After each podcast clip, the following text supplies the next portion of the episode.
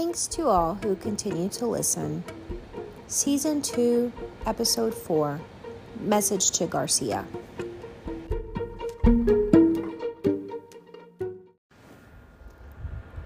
So, most of you don't know that I tend to have hobbies, and these hobbies that I have keep me from getting physician burnout. Earlier last year, I actually wrote a screenplay about Will Rogers and my distant relative, or my great great great uncle, Bill Pickett, who is actually the first black cowboy inducted to the Cowboy Hall of Fame called the 101 Ranch.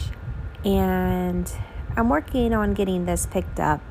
And it's a great story, especially since everybody's interested in Yellowstone and, and Western themes. But uh, another script idea I had was to write about the real life story A Message to Garcia. And actually, this is a theme within my neurosurgery department at Virginia Commonwealth University. And this week, I actually said in clinic about an issue that I was having that I was trying to get taken care of. And it wasn't like a medical issue, but it was more of a clinical technology issue that wasn't being addressed. And I remember saying, This person is clearly not a message to Garcia person. And I asked my staff if I'd told them the story of message to Garcia, and I probably have told them uh, several times, and they laughed at me because I had.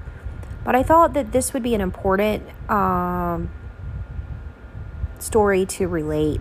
And I know that it's easier when I just talk and I don't read, but I did um, have a post back when I did a blog online about Message Garcia. And so, to sort of summarize what that is, I'm going to read that and then I'll explain a message to Garcia. Actually, when I first got to Hendrick, that one of the wound care nurses, Travis, uh, helped me out. And I ha- thanked him and I paid it forward for him being that message to Garcia individual. So, um, when I was in training, I was actually at the VA. I got on my desk this bag of goodies and actually a thank you note. And the thank you note had come from Dr. Holloway. And I didn't put in my story what it was about, but Dr. Holloway, like I talked in previous podcast, was uh, one of the inventors of uh, frameless deep brain stimulation. And because of that, she did great uh, uh, deep brain stimulation on uh, individuals at both VCU as well as the Hunter Holmes VA. And actually, we had individuals who came to get their surgery done by her all the way from Atlanta, Georgia. Um, everybody on the like the eastern seaboard um, they would get referrals for her to do the dbs stimulators on them so that was her expertise and one of these patients had come in from several states away and this is a big ordeal and for some reason there had been a miscommunication about when to stop their uh, Plavix and so we actually had a test at the main hospital that could see if it was therapeutic or not. And if it was therapeutic, then we would not do the surgery the next day. But the problem was we didn't have that test at the VA. And it became my task to figure out how I could get this patient to get that test performed to see whether or not we could actually do the surgery the next day. And I don't know exactly how I figured it out, but after about 60 minutes of phone calls, I did. And the patient w- ended up being able to have their surgery the next day without any bleeding complications because the Plavix had not been therapeutic. And so their surgery was not canceled. And they were able to get it done, recover, and go back home. And like I said, I believe this patient was from Georgia. So, you know, between Georgia and Virginia, that was a pretty big trip. And so, in a way, for Dr. Holloway thanking me, she wrote this thank you note and basically said, Thanks for being a message to Garcia individual. And I'm going to sort of summarize the summary and read it to y'all so you, you can understand what that means. So, A Message to Garcia is by Elbert Hubbard, and it takes place at the time of the Spanish American War when the United States decided to join the Cuban revolutionaries. And President McKinley wanted to send a message to General Garcia in the mountains of Cuba stating that the United States would join his effort and President McKinley asked a number of people if they were willing to carry this message. However, he met with responses such as, How do I get to Cuba? And once I get there, what do I do? And what do I do when I meet General Garcia? The president couldn't find anyone who would deliver this message.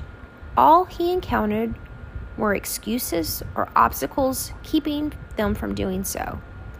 And finally, someone said, President or Mr. President, I know someone who will deliver the message. It is Colonel Rowan. Colonel Rowan was invited to appear, and President McKinley said, I have a message that I would like you to deliver to General Garcia. Colonel Rowan said, The message will be delivered, and walked out, not asking how, why, or when.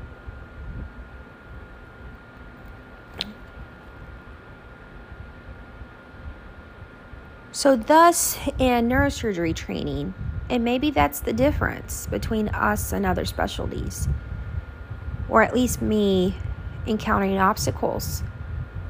I learned in training to figure it out and only come back if you couldn't figure it out with much effort. And so, therefore, it does tend to frustrate me when people come back and ask the same things that President McKinley was was dealing with. How do I get to Cuba? Once I get there, what do I do? And when I do, uh, what do I say to General Garcia? They wanted the president to tell them how to get from A to Z Colonel Rowan just did it. And he figured it out and got the message to him. And thus, this was the motto in our neurosurgery department from Dr. Young to get the message to Garcia. And thus,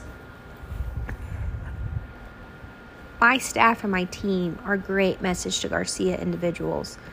And I appreciate their effort on figuring things done, how to get things done.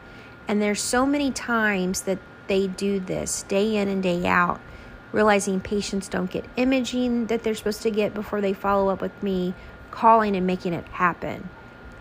And I can't thank them enough. And I don't know if the patients that I have realize what they do. But they're great message to Garcia individuals. And the first time when I came to Hendrick, I needed a wound care um, treatment on a patient. And it was, I can't remember, it was like Friday afternoon, and everything closes completely down in Abilene on Friday afternoon. And I reached out to one of the wound care nurses, or actually, Travis, they're physical therapist here in Abilene. And I said, Travis, I need this done. And he, he called me back in 10 minutes and figured it out. And when I realized what he did to figure out what I needed done for my patient, the next week I went to the United, which is, you know, uh, right by the hospital and got him a gift card and a, and a thank you card. And I said, Thank you, Travis, for getting the message to Garcia. And I told him in the thank you card about the neurosurgery motto we had in our department. And so, as we are in our careers and our life, my main how do I say this? My main advice is if you're not a message to Garcia individual, to find individuals that are and learn from them because it will allow you to go very far. So,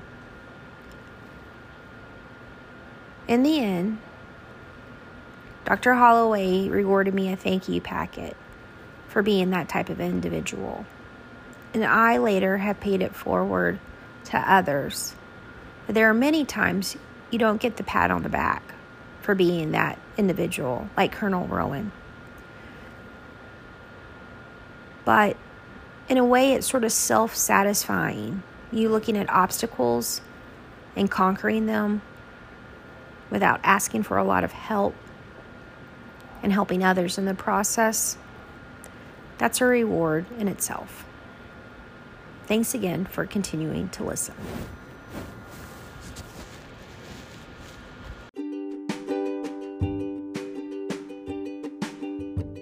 Thank you for listening to this podcast. I hope you enjoyed.